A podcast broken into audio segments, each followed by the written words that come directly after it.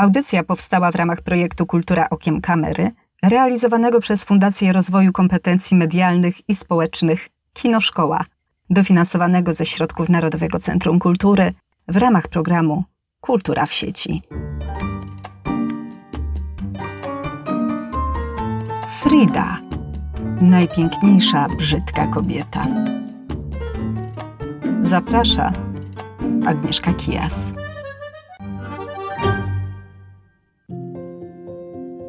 Na niektóre filmy czeka się latami. I właśnie tak było w przypadku Fridy, czyli fabularyzowanej biografii, jaka opowiada o burzliwym życiu wybitnej meksykańskiej artystki Fridy Kahlo. Cierpliwość się opłaciła, bo gdy wreszcie nastał ten moment i Frida trafiła do kin, to zewsząd dało się słyszeć jeden wielki zachwyt. Film zachwycał i to na wielu płaszczyznach, ponieważ zachwycał grom aktorską, plastycznością, kostiumami. Świetna była także scenografia, muzyka, a zwłaszcza sposób ukazania głównej bohaterki. Fridy Kahlo, oryginalnej malarki, która do dziś jest wzorem do naśladowania dla wielu kobiet. Frida to symbol. Symbol odwagi, symbol feminizmu, siły potrzebnej do pokonywania przeszkód i takiej wytrwałości, ale także piękna. Tu musielibyśmy się na moment zatrzymać, bo gdybyśmy mieli oceniać Fridę w kanonach urody, to szczerze myślę, że mało która dziewczyna chciałaby wyglądać tak jak ona. Patrząc na zdjęcia malarki, ciężko ją uznać za ślicznotkę i to zarówno obecnie, jak i w czasach, w których żyła. Jej koleżanki Cóż tu dużo mówić, nie zapuszczały wąsów, ani też nie marzyły o tym, żeby mieć zrośnięte brwi. Nie chcę, żeby to zabrzmiało jak taki banał, ale jednak Frida jest najlepszym dowodem na to, że w tym powiedzeniu piękno bije z wnętrza, musi coś być. Ona miała w sobie ten niesamowity magnetyzm i była kobietą tak pewną siebie, że hej, i tę pewność było widać. Dzięki temu przyciągała do siebie niczym magnes mężczyzn i to jeszcze jakich. Ale przyciągała też kobiety, bo w tym względzie ona była bardzo mocno wyzwolona. W dodatku uczyniła coś niesłychanego, niesamowitego, bo ze swoich wad, defektów, które normalnie każda osoba raczej stara się ukryć i schować, Frida uczyniła atuty jej brwi, te charakterystyczne brwi, rosły w ten sposób, że nie było pomiędzy nimi przerwy. Zamiast je starannie wydepilować, to Frida zostawiła je samym sobie. One sobie tak rosły, tak sobie rosły i były po prostu naturalne, nietknięte. I tym sposobem ta taka monobrew, z którą ją dzisiaj kojarzymy, stała się jej znakiem rozpoznawczym. Podobnie zresztą jak ten zabójczy wąsik. Ale i wianek. A teraz przyjrzyjcie sobie internet i wbijcie sobie po prostu hasło Frida Kahlo. I idę o zakład, że jeżeli wyświetlą Wam się grafiki, wyświetlą Wam się zdjęcia, no to na większości z nich zobaczycie Fridę właśnie we wianku, bo na tych takich grafikach, jakie drukowane są na podkoszulkach, na torbach czy na jakichkolwiek innych gadżetach, twarz tej meksykańskiej malarki przedstawiana jest na ogół w uproszczeniu. Wystarczą tak na dobrą sprawę dwa symbole: monobrew i kwiecisty wianek na głowie, by każdy z nas rozpoznał, że chodzi o Fridę. Frida to nie tylko malarka. Uważamy ją za ikonę mody, bo nosiła bardzo kolorowe suknie, takie strojne kaftany, a włosy zaczesywała w starannie upięte do góry koki, warkocze i oczywiście dekorowała je kwiatami. Ten cały imidż, bardzo barwny, bardzo egzotyczny, w całości nawiązywał do kultury meksykańskiej, z której Frida była bardzo dumna. Ona była dumna ze swoich korzeni, ze swojej krwi. I gdybym to tak miała przełożyć na nasze, to tak jakby dzisiejsza, współczesna malarka, która pochodzi ze Śląska, ubierała się właśnie w takie strojne kiecki, zapaski, korale, wianki. Mniej więcej tak to można porównać. I tu taka ciekawostka, bo jeżeli chodzi o Fridę, to organizowane są wystawy, na których oprócz obrazów artystki, eksponatami są także jej kreacje, także jej buty, Ale nie tylko, bo na niektórych tych wystawach widzimy na przykład wózek inwalidzki albo też laskę, o którą się podpierała. Bo Frida, no cóż tu dużo mówić, przeszła w młodości straszny wypadek. Ale mało kto pamięta i myślę, że warto to podkreślić, że ta ikona mody przebierała się i ubierała się w męskie stroje. I w filmie, o którym Wam chcę dzisiaj powiedzieć, w filmie Frida, jest taka scena, gdy do rodzinnego zdjęcia właśnie nastoletnia artystka stoi w przebraniu mężczyzny. Ma na sobie taki garnitur, ma chyba krawat lub jakiś fular, jak dobrze pamiętam. Ma zaczesane gładko włosy. Wygląda, no, można powiedzieć, typowo po męsku. I oczywiście na jej widok matka Fridy, taka tradycjonalistka, omal nie padła trupem. Na szczęście ojciec, który sam był artystą fotografem, łagodził te wszystkie napięcia między tymi dwoma paniami, także załagodził je w tym wypadku. Należy jednak pamiętać, że te wszystkie piękne i strojne suknie, z którymi kojarzy nam się Frida, skrywały smutną prawdę. Malarka w dzieciństwie chorowała na polio, przez co jedną nogę miała krótszą od drugiej, a kolejno w młodości przeżyła straszliwy wypadek komunikacyjny. Autobus, którym jechała, zderzył się z tramwajem i dziewczyna odniosła rozległe rany. Miała uszkodzony kręgosłup, miała zmiażdżoną stopę, liczne złamania, przebicie macicy i wiele, wiele obrażeń wewnętrznych, przez co nie mogła mieć dzieci. Przeszła serię operacji, a jej ciało było naznaczone licznymi bliznami. Właśnie dlatego nosiła długie suknie. One miały po prostu zamaskować defekty. Chętnie ubrałaby kusą spódniczkę, ale wstydziła się pokazać, jak wyglądają jej nogi. W dodatku mało kto wie, że Frida nie miała jednego zęba. I to chyba, jak dobrze pamiętam, czwórki, co oczywiście rzucało się w oczy. Z tego powodu na zdjęciach nie zobaczycie jej szerokiego uśmiechu. Jak już, to uśmiecha się ona tak półgębkiem, że nie widać zębów, ale jest kilka takich fotografii, na których dała się ponieść chwili i być może tak nie przyuważyła fotografa, i wtedy ten brak w uzębieniu jest bardzo widoczny. Tak, Frida była szczerbata. Tak, Frida była brzydka. A jednak my uważamy ją za piękną. Ha! I to do tego stopnia, że w hollywoodzkim filmie zagrała ją aktorka, którą uznajemy za jedną z najpiękniejszych kobiet Hollywood. I muszę przyznać, że była to decyzja niesamowicie trafiona. I tak jak już wspomniałam, na to, by film opowiadający o Fridzie powstał, trzeba było długo czekać, bo pierwsze zakusy pojawiły się w połowie lat 80.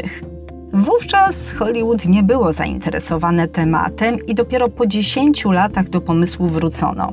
Wtedy meksykańska malarka zyskała nieco na popularności, stała się modna i to był taki trochę boom na Fridę. Do wyreżyserowania filmu przymierzał się Louis Valdez, może kojarzycie go jako reżysera takiej dość głośnej, słynnej La Bamby. To była też opowieść biograficzna. I pewnego dnia Valdez dostał list od nieznanej młodziutkiej meksykańskiej aktorki, która dopiero zaczynała swoją przygodę z zawodem, takie pierwsze kroki. Pisała, że jest od dawna zafascynowana Fridą i wręcz błagała o możliwość zagrania tej roli. Ta płomienna prośba, ten płomienny list nie zrobił na reżyserze wrażenia, bo jego autorka była po prostu za młoda. I gdy przekazano jej tę decyzję, to ona tak stwierdziła, no dość buńczucznie, że będziecie musieli poczekać, aż się zestarzeje. I popatrzcie, jak to w życiu bywa. Film Waldeza nigdy nie powstał, a młoda aktorka zdążyła dorosnąć, zdążyła zrobić oszałamiającą karierę w Hollywood a ponieważ Frida była jej idolką, to zaparła się i to ona pozyskała producentów, to ona zdobyła poparcie spadkobierców Fridy Kahlo i to ona spełniła swoje marzenie. Zagrała genialną artystkę. Tą aktorką była Salma Hayek i wyłącznie dzięki jej zaangażowaniu w 2002 roku udało się nakręcić Fridę. Reżyserką została Julie Taylor, znana głównie z produkcji teatralnych, ale nie tylko, bo ona również wyreżyserowała głośny film Tytus Andronikus. To był taki dosyć krwawy film, gdzie główną rolę zagrał Anthony Hopkins. I można powiedzieć, że ta filmowa biografia Fridy to trochę takie girl power. Kobiety tutaj rządzą, bo to kobieta nakręciła film o kobiecie, a w główną rolę wciela się boska meksykańska aktorka, która gra równie boską meksykańską malarkę. Zresztą Salma Hayek niezwykle mocno weszła w buty Fridy i tak bardzo zaangażowała się w ten projekt, że podczas zdjęć sama chwyciła za pędzel i namalowała kilka obrazów w stylu swojej bohaterki. Fajne jest też to, że kiedy film był już gotowy i zobaczyła go siostrzenica malarki, to była ona pod tak ogromnym wrażeniem gry Salmy i tak bardzo się nią zachwyciła, wzruszyła, że w dowód wdzięczności sprezentowała aktorce naszyjnik, jaki należał do Fridy. Naprawdę Salma zagrała świetnie, a wyrazem tego może być fakt, że jej rolę docenili krytycy, docenili recenzenci, a także Akademia Filmowa, ponieważ Hayek dostała nominację do Oscara. Tych nominacji dla Fridy było znacznie więcej, aż sześć, ale w konsekwencji skończyło się na dwóch statuetkach za charakteryzację i za muzykę oryginalną. Całość opowiada historię życia malarki od momentu tragicznego wypadku, który na zawsze zmienił życie 18-letniej wówczas Fridy. I na tę scenę, na scenę wypadku chciałabym zwrócić Waszą szczególną uwagę, bo ona jest po prostu przepiękna. Niebywale poetycka, ale też, i myślę, że tego nie dowiecie się, jeżeli nie będziecie znali pewnych faktów z życia Fridy, ona została dosyć mocno ocenzurowana. Otóż tego ferelnego dnia, gdy Frida wsiadła do tramwaju, to obok niej stanął malarz. Miał on przy sobie różne przybory malarskie, miał farby, miał pędzle, ale miał też pewien tajemniczy pył, złoty pył. Tak naprawdę to było malarskie złoto, którym miał być pokryty plafon opery. Kiedy doszło już do zderzenia pojazdów, to ten złoty pył wystrzelił w górę, a równocześnie metalowa poręcz przeszyła ciało Fridy na wylot, niczym szpilka motyla. W dodatku podmuch gorącego powietrza zerwał z dziewczyny ubranie i Frida leżała przeszyta tą poręczą, przytomna, zatem wręcz wyła z bólu, wrzeszczała jak zażynane zwierzę, a do tego była całkowicie naga, zakrwawiona i opruszona złotem. Dosłownie wyglądała jak tancerka rewiowa i tak też powiedział jeden z przechodniów, który na jej widok krzyczał, że trzeba pomóc tej rannej tancerce. I film pokazuje scenę wypadku bardzo dobrze, bardzo wymownie, pokazuje jej całą gwałtowność, tragedię. Z tym, że cierpiąca dziewczyna cały czas ma na sobie szkolny mundurek. Nie chcę Wam zdradzać dalszych szczegółów, bo sama nie lubię spoilerów. Powiem tylko, że fabuła skupia się w większej części wokół burzliwego związku Fridy z uznanym artystą, konkretnie muralistą Diego Riverą. I na pierwszy rzut oka w ogóle do siebie nie pasowali. Była to dosyć niedobrana para, ponieważ ona była młodziutką studentką, szczupłą, bo Frida ważyła ledwie 40 kilo, czyli była takim chucherkiem dosyć słabego zdrowia, no jeszcze na dodatek po mocnych przejściach. A on, no można powiedzieć, że wyglądem bardziej przypominał Szareka. Był to opasły brzuchacz, w dodatku dwa razy starszy od Fridy a jednak połączyła ich silna, choć też burzliwa i myślę, że nieco toksyczna miłość. Wzięli ślub. Matka Fridy bardzo potępiła tę decyzję, nie pojawiła się nawet na ceremonii i skwitowała ją jako ślub słonia z gołębicą. Ale do ceremonii doszło. I to małżeństwo od początku było pasmem kłótni i nieporozumień, głównie za sprawą temperamentu Rivery. Artysta otoczony wianuszkiem wielbicielek wdawał się w liczne romanse, w liczne łóżkowe przygody i choć Frida potrafiła zagryźć zęby, wybaczała wiele strat, to trwało to do czasu, bo coś się wydarzyło, coś, na co już nie była w stanie przymknąć oka. W każdym razie związek z Riverą przysporzył Fridzie wielu cierpień. Mówiła, w swoim życiu przeżyłam dwa wypadki. Jeden to autobus, który mnie połamał, drugi to Diego. Diego był jak dotąd tym najgorszym.